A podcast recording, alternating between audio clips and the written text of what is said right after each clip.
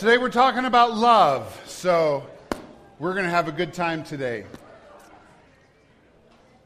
I had a couple of uh, I had a couple of interesting conversations this last week, and uh, I've had some people ask me recently why I tell so many silly stories about myself, and uh, and the last couple of weeks have been no exception because I've I've told you some kind of ridiculous ones, and.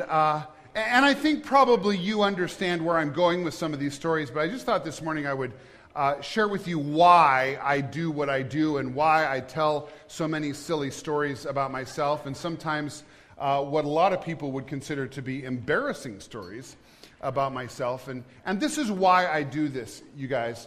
Uh, the old school philosophy among pastors was that pastors had to maintain this, this element of respect that, uh, that, that they believed that if anybody knew what your weaknesses were, or if anybody knew that you struggled with certain things, or they didn't, they, they didn't think that you were absolutely perfect and holy all the time, that people wouldn't respect you and you would lose influence in the congregation. And that's, that was really a philosophy that a lot of pastors lived by.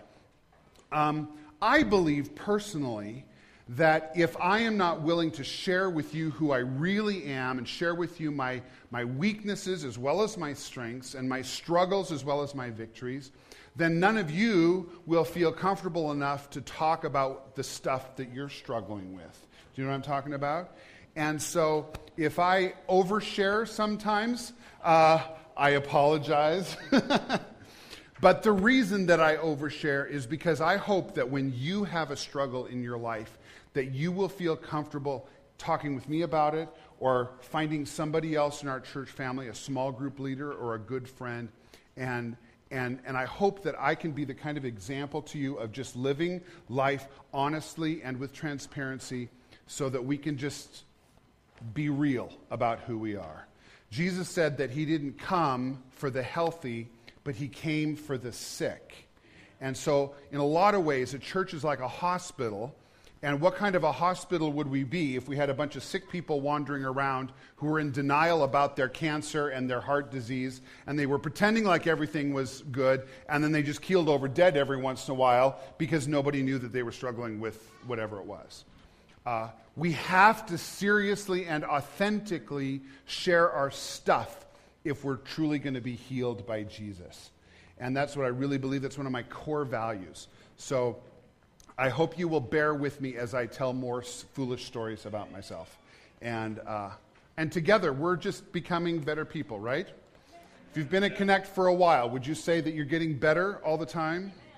All right, a few of us, a bunch of us. And that's the whole point. That's the whole point. Today, I want to talk about love.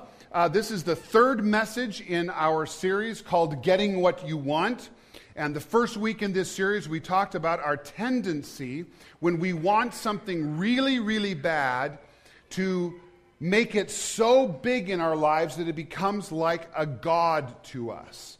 And uh, all of us do this from time to time in our lives, and it's a constant struggle for us to cut down those gods and, and put Jesus where whatever it is that we've made a God in our lives, we, we struggle sometimes, even if we've been following Jesus for a long time, we struggle with letting other things become gods to us. And so we're talking about a bunch of different topics that have a tendency to become gods. Last week we talked about sex, and today I want to talk about love. And many of us, for whatever reason, sometimes make love and the acceptance and the approval and the affection of other people, that can become like a God in our lives. Now, you all have experiences that are different than mine, but, but all of us from time to time have probably experienced rejection, right? Anybody here ever experienced rejection? All right, most of us have. Uh, the rejection in my life really pales in comparison to the rejection that some of you have experienced, but nonetheless, I, I have gone through significant periods of my life where I just felt like nobody loved me at all. And I look back at junior high as being hell on earth, really. And and probably it is for all of us. Junior high, middle school. Anybody love middle school, junior high? Anybody at all? All right, a few of you. You were the popular kids, right? a tough time in my life. And of course, I've shared with you before that I, I enjoyed a last name that was less than dignified. And, uh, and that was a struggle. And, and I wasn't, you know, one of the popular kids. I wasn't a jock. I didn't play sports.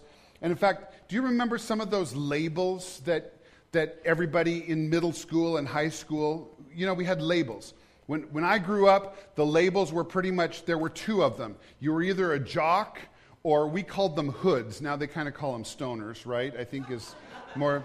But we had jocks and hoods, and, and the jocks were the preppies and the sports people, and the hoods were the bad boys, you know, that just went around trying to be tough and, and gnarly. And, um, and then, you know, I didn't really fit into either of those categories, so I was just I, was just nothing. You know, I just didn't fit into anything. Especially in middle school, I was just chief geek, master nerd. I don't know what you want to call it. I, you know, there was just n- nothing that I fit into.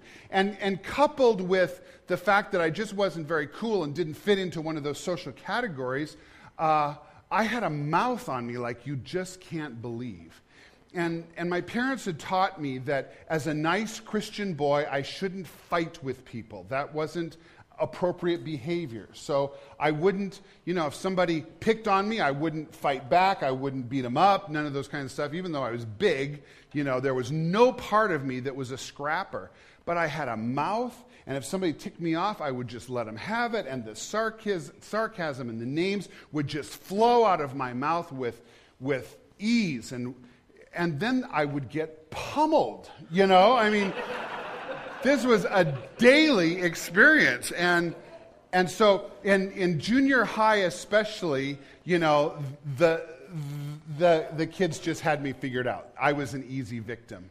So there were a lot of days that I would come home from school, and, and, and I'm not saying this to garner your, your sympathy. It, it, this is just the truth. I would come home, and my arms, both arms, would just be bruised because I would walk down the hallways, and some kid who thought he was tough would see me, and he would just sock me as hard as he could and just nail me. And that happened most days. Probably the most humiliating thing, probably the most humiliating thing that ever happened to me was in, in junior high. And I was walking to class one day, and this kid, I can still see his face in my mind. Uh, he, we called it hoikt a loogie. Do you know what I'm saying when I say hoikt a loogie? And I heard the sound in his mouth. I won't do it for you. And he came right up to me and he spit it in my face. And I can remember, I can remember going into my class, I think it was an English class or a social studies class, and, and I had this stuff all over my face. I was humiliated. And, uh, and I remember saying something to the teacher, and the teacher was distracted and busy and just told me to take my seat and just, just brush it off. But I was just crushed, just crushed. And those kinds of experiences change a person. Do you know what I'm saying? And so by the time I got to high school, I just began to completely withdraw. And in high school, I buried myself in music, buried myself in my studies, and I had just very few friends. I learned that I, I worked best if I just insulated myself from people and didn't really reach out. So my best friend's name was Robert Jaleen, and he and I did really exciting things like play chess in the afternoons after school and we were kind of eggheads. We were in the advanced math classes and all that kind of stuff, and we thought it was really fun to go to Pizza Hut and play Monopoly, you know, and uh, those were my exciting high school days. I just didn't feel like I fit in. And it was a long time, uh, well into adulthood, before I came to the place where I really experienced the unconditional love of Jesus that began to fill that hole in my heart that for many years I was looking to my peers to fill. And when I really encountered the, the tangible, unconditional, and, uh, and deeply spiritual love that Jesus poured into my heart, all of this stuff began to change. And I began to heal, and I began to become a really healthy person when that all help when that all happened. Helped, happened. So I want to ask you this morning think back to when you were in school. Some of you are still in school. Uh, and I want to ask you this morning which category would you fit into? Uh, like I say, when I was growing up, there were only two categories, but I came up with a whole bunch of them. And if you're using your smartphone, you can, you can pick one of these options on your phone and take our poll. But I left a, a, a blank on your notes this morning, and just for fun, would you just fill that in? Which of these sounds most like you? You might have been one of the jocks, those sports people that just uh, you, you played all the sports, you were athletic, you were popular. You might have been a stoner or a hood, like we called them when we were young. Uh, you might have called me a little bit of a goody two shoes, and some of you probably were goody two shoes. Marion, were you a goody two shoes? No, I had to pick on you. You were. I just kind of thought you were.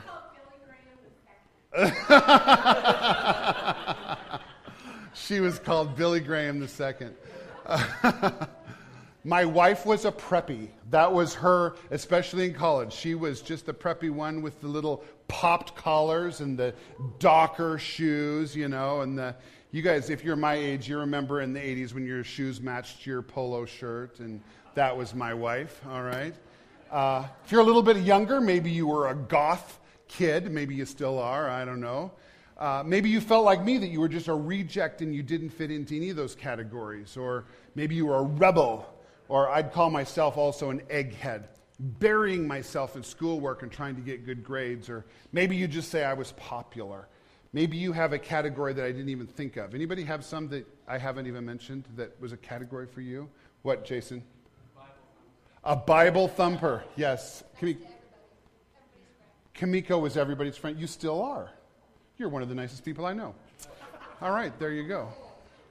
But the problem with categories, isn't it? Except for Kamiko's category. Maybe you wouldn't feel this way. But the problem with categories is if you fit neatly into one of these categories, you are rejected by one of the other groups, right? And that rejection hurts. And maybe for you it wasn't school, I know there's, there's many of you in our church family who have experienced uh, the deep, deep rejection of a spouse walking away from your relationship and saying, I don't want to be married to you anymore.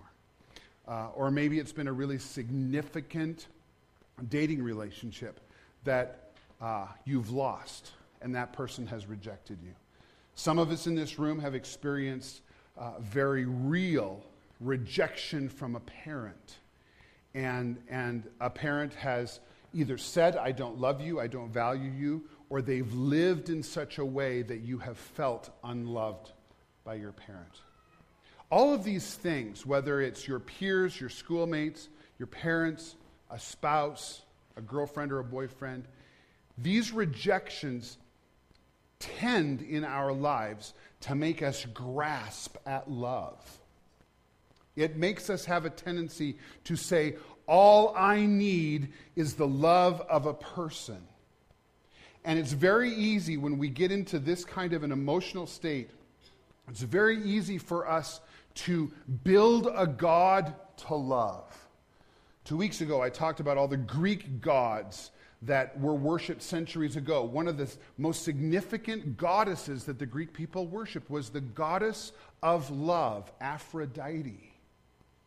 And today, we don't necessarily go to a shrine for Aphrodite to worship, but we can sacrifice everything. We can sacrifice our whole lives on the altar of grasping for love because we're trying to find somebody to fill that ache in our soul. You may be able to relate to a story I want to share with you from the book of Genesis this morning about a girl that nobody wanted. And her name was Leah. Her name was Leah. I started this story last week, and if you have your Bibles, uh, I'd love for you to turn with me to the book of Genesis, chapter 29. And if you weren't here with me last week, uh, let me just catch you up a little bit uh, about this story. Uh, Jacob was one of the heroes of the Old Testament, one of the uh, patriarchs of the nation of Israel. And uh, Jacob had, had had to leave his family because of some things that he had done, fled to his mother's family. and he found a woman that he deeply loved, and her name was Rachel. But the problem with his relationship with Rachel was that she had an ugly older sister whose name was Leah. Now, I'm not going to go into all that story, but suffice it to say, Leah wasn't the most attractive person. Nobody wanted her. Her father was concerned that he would never get rid of her. And in this culture, you're laughing, but it's really true. In this culture, every human being had some sort of monetary value, and girls in particular were, for all practical purposes, sold as wives. And, and it was given a nice name. The name was a dowry, all right? A young man would come and he would either exchange goods or, in Jacob's case, services. He offered to work for Rachel for seven years to earn her as his bride. But at the last minute, Rachel's father did the old switcheroo, and instead of the lovely and beautiful and sexy Rachel, he substituted the ugly Leah for, for Jacob, and he, he married her. Unbeknownst to him, he was tricked. And here he ended up with Leah. So not only was Leah an unattractive girl, but her, her father felt like she was a problem to him. And so I, I'm sure Leah was feeling very unloved by her family. And then she was switched to marry a man who did not love her, didn't care for her. And then in the end, Jacob also married her beautiful sister, Rachel. And so here's poor Leah, the ugly girl whose family didn't appreciate her, and now whose husband didn't really love her. And this is where I want to pick up the story. And if you've got your Bibles uh, in Genesis chapter 29, I, I want to start reading at verse 28. This is what it says. Jacob finished the marriage week with Leah, and then Laban, his father in law, gave him his daughter Rachel to be his wife. Verse 30. Jacob lay with Rachel, or he slept with Rachel also. And then this is the key word here. And he loved Rachel more than Leah.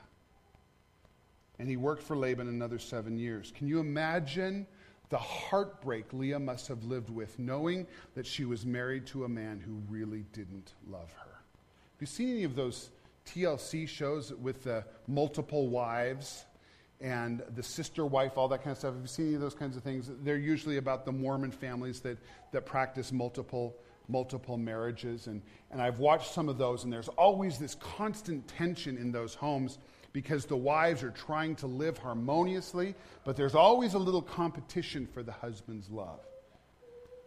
This is how it must have been for Rachel and Leah, but it was especially difficult for Leah because she knew that Jacob didn't care for her. Let's keep reading. Verse 31. When the Lord saw that Leah was not loved, he opened her womb, but Rachel was barren. Let me stop right there for a moment. Uh, my version of the Bible says Leah was not loved. That Hebrew word actually means that she was despised.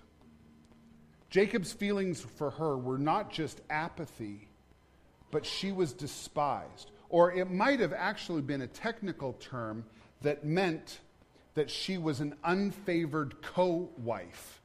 This was so common in this culture that they had a word for this. And Leah had this social position of being a co wife who wasn't liked very well. We'll keep reading, verse 32. Leah became pregnant and she gave birth to a son. Now look at this. And she named him Reuben, for she said, It is because the Lord has seen my misery. Surely my husband will love me now. Now, this is really significant. She chose a name for her son, and the name was Reuben. And the name Reuben means that my husband has seen my misery. This is in, is this in your notes? No, it's not. It's up on your screen. Reuben means he has seen my misery. Can you imagine growing up with a name, with a name that everyone knows was given to you hoping that you would manipulate your father into loving your mother. But this is what Leah did. She was desperately trying to catch the eye and the heart of her husband. So even in naming her sons, she chose names that were purposely manipulative. The story goes on and it says that she conceived again. And when she gave birth to a son, she said, Because the Lord heard that I am not loved or that I am despised, he gave me this one too. So she named him Simeon. And the name Simeon means that he hears. He hears. And in particular, you'll notice that, that this is directed toward her husband. The first son, the first son meant he has seen my misery. Now she's saying he has heard my misery. She was trying to capture her husband's attention by all means possible. And she was hoping if he didn't see the first son, maybe he would hear the second son. And here again, there's a second son with a manipulative name trying to capture the love of her husband. Verse 34 Again she conceived, and when she gave birth to a son, she said, Now at last my husband will become attached to me because I have borne him three sons. And so he was named Levi. And Levi means attached. And again, a third son. And now, if you do the math, nine months per child, you know, we're talking three years probably at least, if not longer, that Leah is just doing everything she can to capture her husband's attention. And Levi, too, was an attempt to grab Jacob's love for his mother. Finally, verse 35 she conceived again and when she gave birth to a son, she said, This time, this time, I will praise the Lord. And she named him Judah, and then she stopped having children. This was a significant turning point for Leah. This time, notice, her, her attention has been taken off her husband, and now she's looking to the Lord. And I love this. Judah means praise. Judah means praise. Now, this is something significant. If you're looking in your Bible, you'll notice that when she says, This time I will praise the Lord, the word Lord is in all capital letters. And what that means in your Bible, that's a translator's symbol. It means the proper name for God, which is Yahweh. Or the King James Version uses the word Jehovah. And that name for God was a very significant name. God had revealed his name, Yahweh, to Jacob's grandfather, Abraham, decades and decades before. Abraham knew Yahweh, Isaac knew Yahweh, Jacob knew Yahweh, but Yahweh was not well known throughout the region. God had begun revealing himself to this family and there is no way that Leah could have known Yahweh except that maybe Jacob had introduced her to him. And so, what we can really deduce from reading this story and reading her description is that Leah evidently had had such an encounter with Yahweh that she began to feel and experience the unconditional, remarkable love of God in her life. And he began to fill that hole that she had been trying to fill with her husband and with her sons and everyone else around her. And suddenly, the fourth kid around, she's in love with Yahweh and names her son Judah, which means I will praise the Lord. Something changed in Leah when she encountered the love of God. And this is what I want you to write in your notes. Leah's breakthrough came when she finally stopped looking to her husband and children for, fulfill, for fulfillment, and she found it in the Lord. She had a spiritual breakthrough when that happened. Let me ask you this this morning. Can, can you relate to Leah? Have you, have you tried to fill your need for love with other people in whatever ways. Have, have you ever found yourself in a situation where you knowingly or maybe unknowingly have manipulated people trying to get the attention of someone who will love you and approve of you and feel good about you? over the years of, of being a pastor, I have done dozens and dozens of weddings. And uh, I, I, have to tell you quite honestly, I haven't often encountered the phenomenon that we know as bridezilla. Uh, that hasn't happened very often in my experience. But more than once, I have encountered mother of the bridezilla. This has happened to me quite often.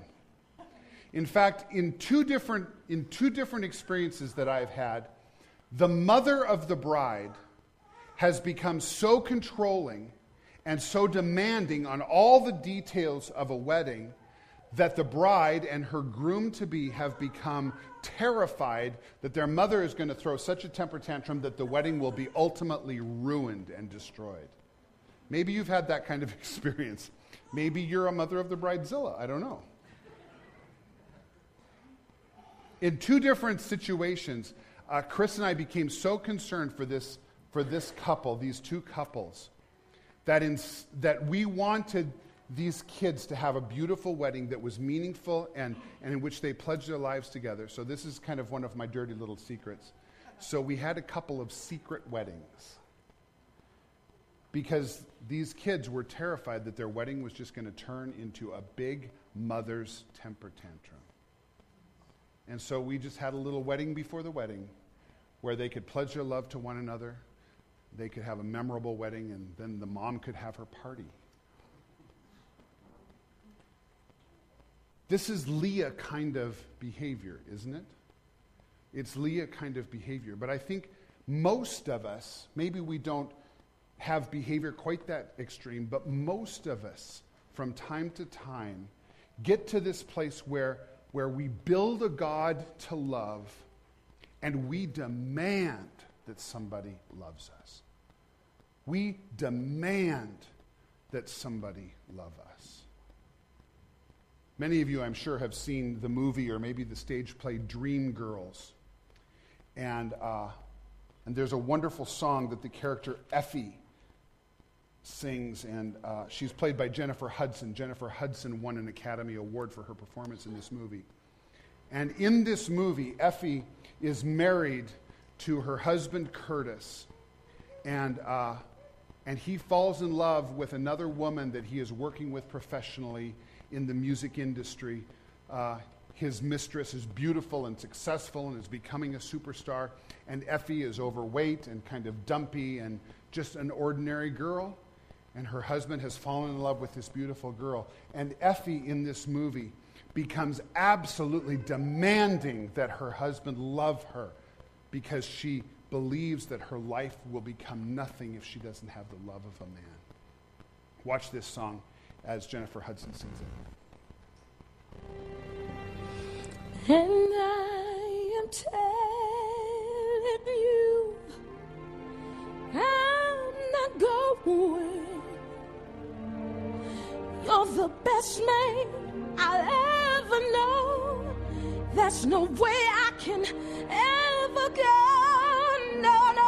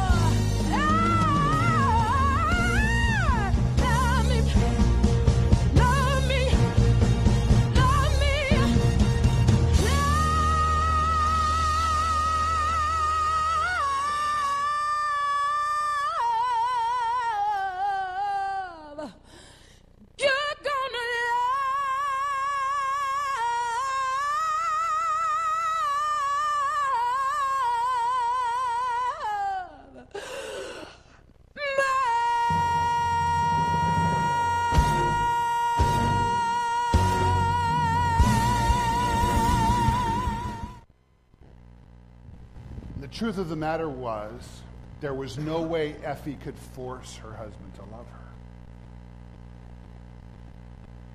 And the truth of the matter is, for all of us, we can't manipulate and force anyone to love us.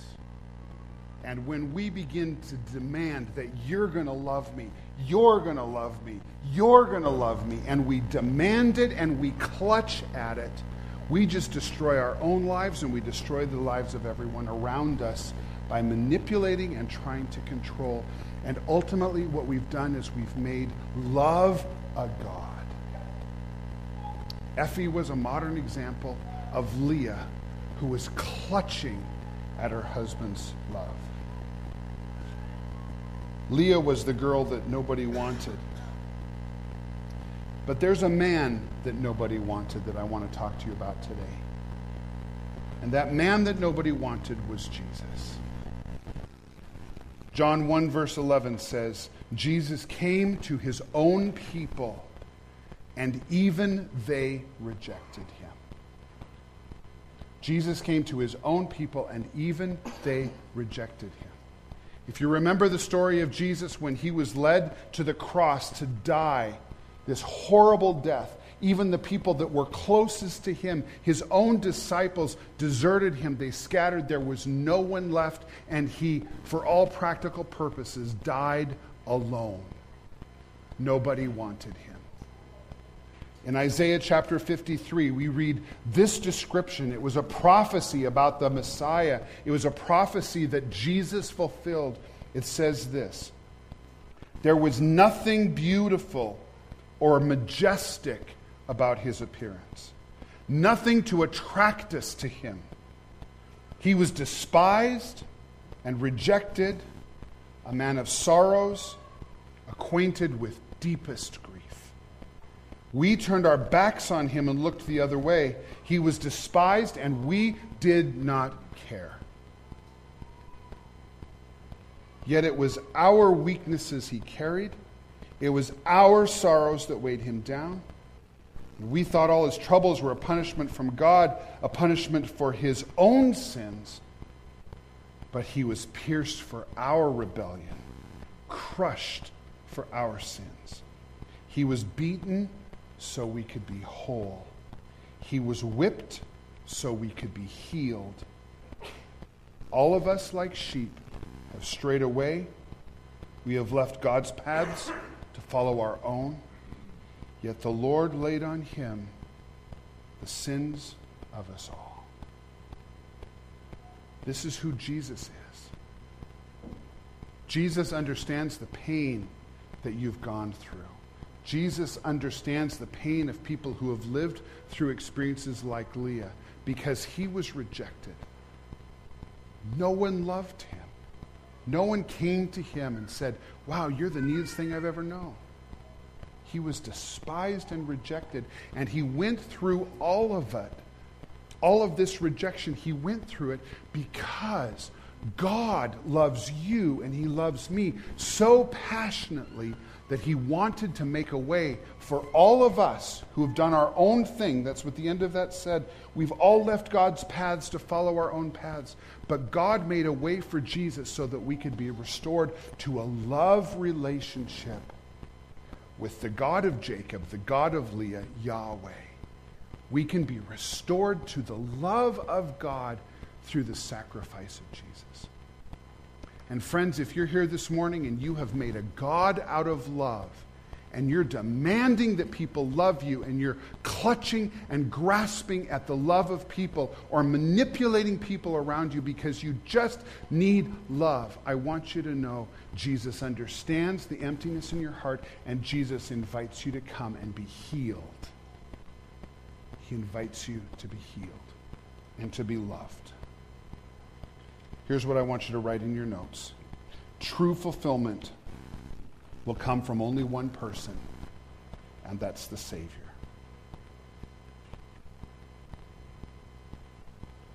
Now, let me, let me wrap this up this morning with this.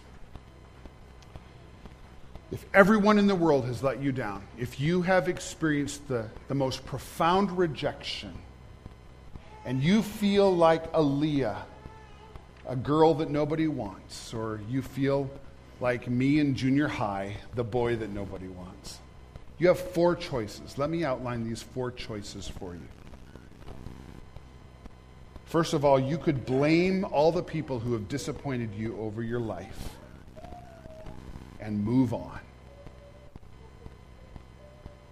And what I mean by that is you could just say, those people are worthless, they've hurt me, they're junk, I'm going to reject them because they rejected me, and I'll find somebody else who will love me.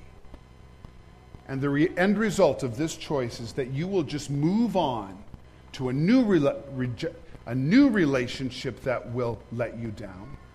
And you'll be disappointed again and again and again. And your relationships will become like an addiction where you just continually make the same mistakes, grasping at love again and again and again. Your second choice is this you could blame yourself, and you could conclude that you have no worth, you have no value, and in the end, you will just hate yourself and feel shameful for who you are.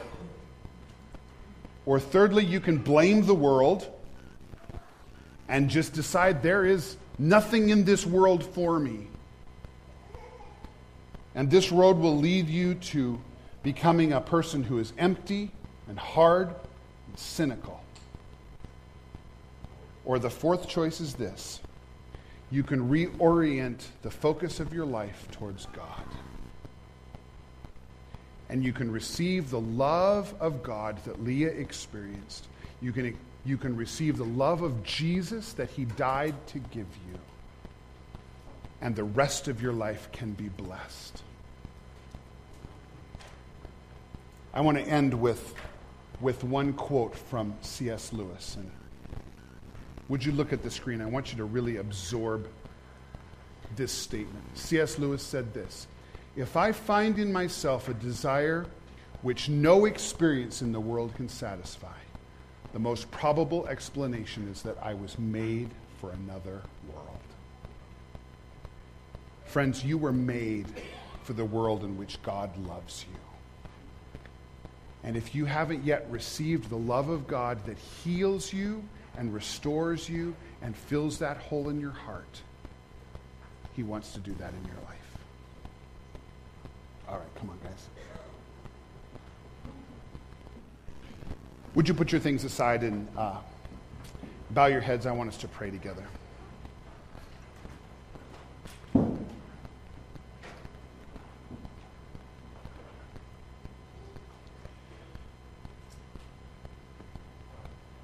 Jesus, you are amazing. Jesus, you are remarkable. And the truth of the truth of this passage that we read from the Bible is so profound that you experienced all the rejection of everyone around you. And you endured it, and you took it, you walked through it because you loved me so much, because you loved everyone in this room so much. The fact that you endured a death on the cross, the most brutal form of capital punishment that has ever been d- invented. The fact that you did that for me is so humbling. And Jesus, this morning, I just want to invite you to sweep through this room and begin healing those of us that hurt deep inside.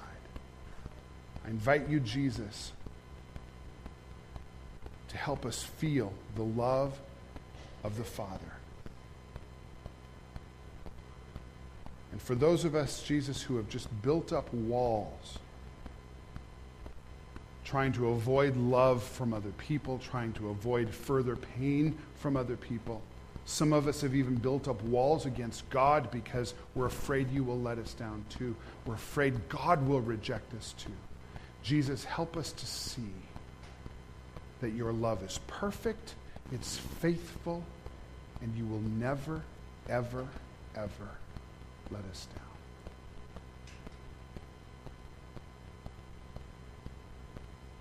Come, Jesus, and touch us.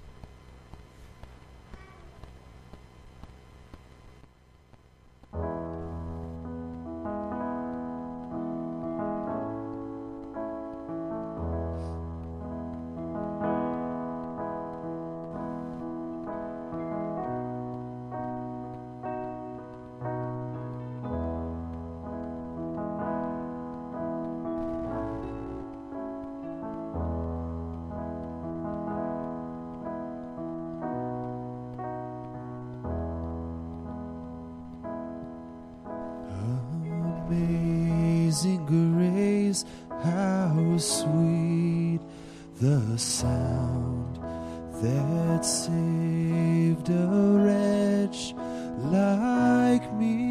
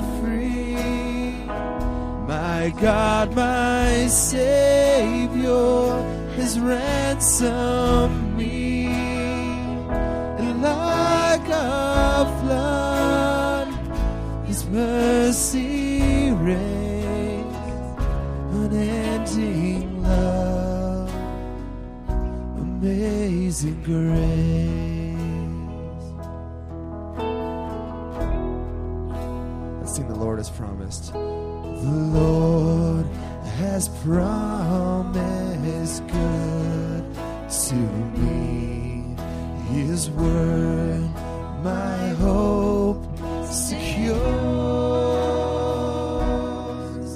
He will my shield and portion be as long as life in. Feel free to stand with us. My chains are gone. I've been set free. Savior has ransomed me. Like a flood, His mercy reigns, unending love, amazing grace. My chains are gone. My chains are gone. I've been set God, my Savior has ransomed me. And like a flood, His mercy reigns, unending love, amazing grace. Let's sing My Chains Are Gone one last time. My chains are gone, I've been set free.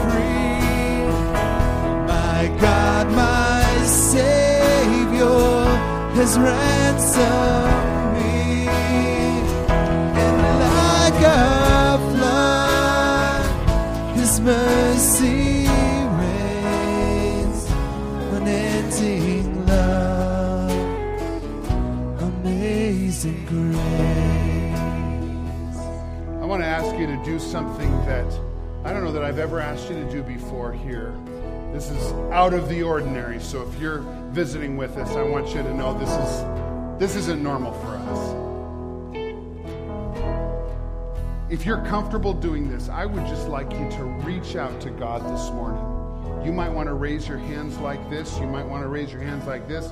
I don't know what posture you want to take, but I want you to reach out to God.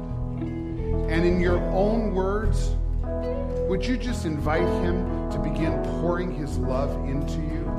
And would you begin to pray out loud all over this room? You might not feel comfortable doing that, and that's okay if you don't want to. But if you're comfortable praying out loud, would you right now, out loud, begin asking God to begin pouring His love into you? Come on, let's pray. Let's pray strongly and invite the love of God to begin to fill our hearts. Jesus, we need you this morning. Jesus, we need the love of God to be poured into our hearts strongly and powerfully and phenomenally. God, we thank you for your amazing love, for your faithfulness that never ends. God, we've been hurt and we've been disappointed by other people, but we need you to come in and fill that hole in our heart. God, come and flood us with the love of Jesus. Just flood us. And Jesus, we need you to heal us this morning. Would you begin to do that? For those of us that have been bruised and hurt and beaten up by the world, would you heal us? Jesus, that's what you came to do. And we ask you and we, we reach out to you, believing that you are beginning that healing process right now. Thank you, Jesus. Thank you, Jesus. Thank you, Jesus.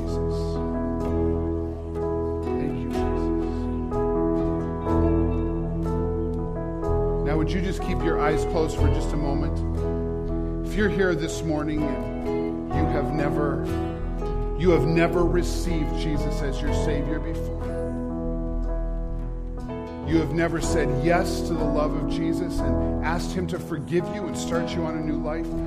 I, I just want to end this time by, by praying with you. I'm not going to call you out or embarrass you, but I would be so honored to lead you in a prayer of coming to Jesus for the first time. If you're here, would you raise your hand real high so I can see you and catch my eye so I know that you're wanting prayer for that this morning? Is there anybody here this morning that needs to receive Jesus for the first time? If I don't see you, wave at me a little bit. All right, I don't see anybody. Jesus, we just thank you for your forgiveness. We thank you for your grace. We thank you for your healing. I believe, Jesus, you're starting something that you will complete in the next period of time. Lead us, Lord, to a significant and ongoing love relationship with the Father. In Jesus' name, amen. Would you be seated for just a moment?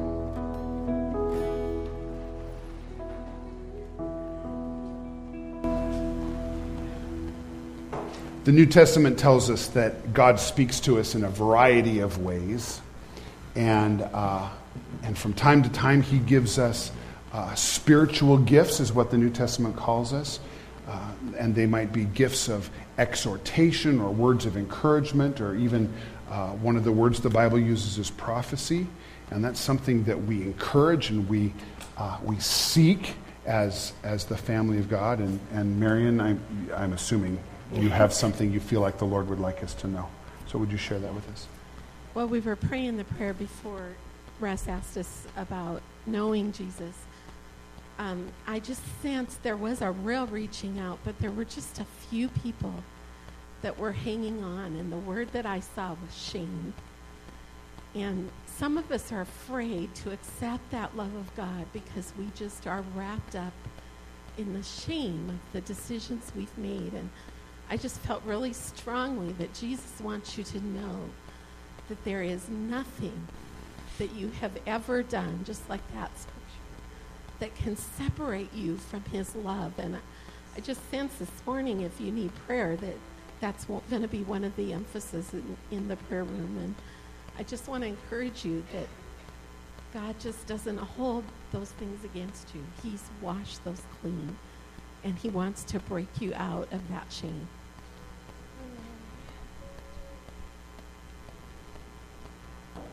Last Sunday, uh, there was a moment as we were gathering Sunday morning. It wasn't quite the same Sunday night, but Sunday morning there was a moment where I just felt like Jesus was in this room, like he was right here. I kind of feel that way right now again. And I, I don't want to I don't want to move on until Jesus has done what, what he's here to do for you. And again, we don't do this often, so if this makes you uncomfortable, please forgive me.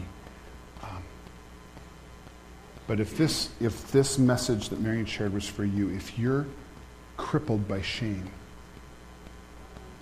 I believe that Jesus wants to break that off of you like a, like a sculptor breaks off stuff off a sculpture until it's perfect. Jesus wants to chip that off of you, that shame. And I think we just need to stop for just a moment before we conclude this morning and just pray powerfully for people that are, are overcome by shame.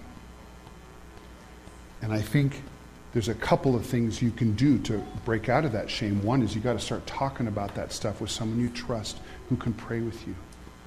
But a first step might be this this morning. And I, I just feel like this is where, where the Lord is prompting us to go. If you're crippled by shame and you need that broken off of you, would you just stand where you are and we're going to pray for you? Okay? You don't have to share anything with anybody right now. Nobody's going to call you this week and find out what you're ashamed of. This is just a first step for you to take. And we're going to pray for that shame to be broken off of you. Okay? So I, I know there's a bunch of us hanging on to shame. So wherever you are, would you pop up, stand? We're going to pray. Okay? Come on.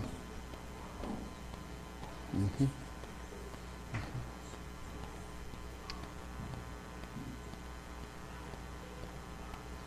Thank you. This is a powerful moment in the Spirit. If you need this, please don't, please don't hold back this morning. Mm-hmm.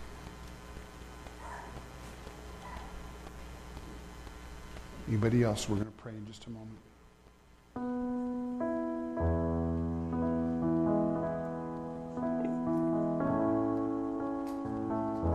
All right, some of you that feel comfortable praying with some people, would you would you come and gather around these ones? And we're going to pray powerfully.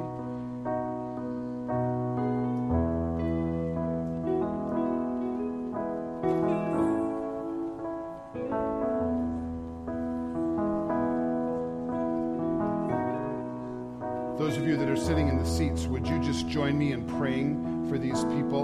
Uh, pray strongly. This is a spiritual moment, and we are asking God for a spiritual breakthrough in these people's lives this morning. Lord Jesus Christ, we believe that the power of your name is stronger than every power that keeps us in bondage.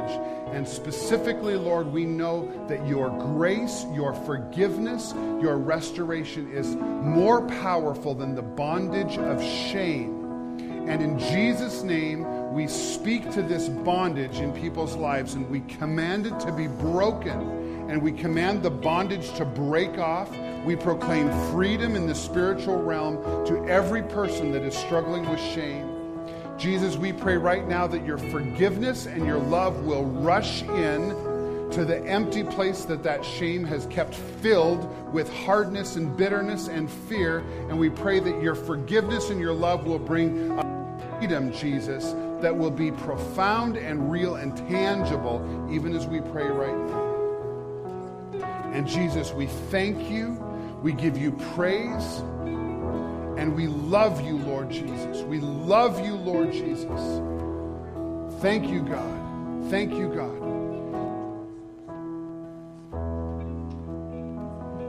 Thank you, Jesus. Thank you, Jesus. Thank you, Jesus. Thank you, Lord. Yes,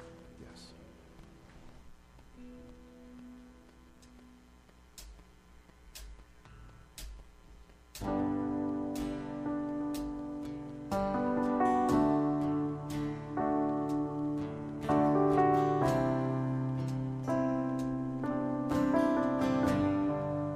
Let's stand together, please.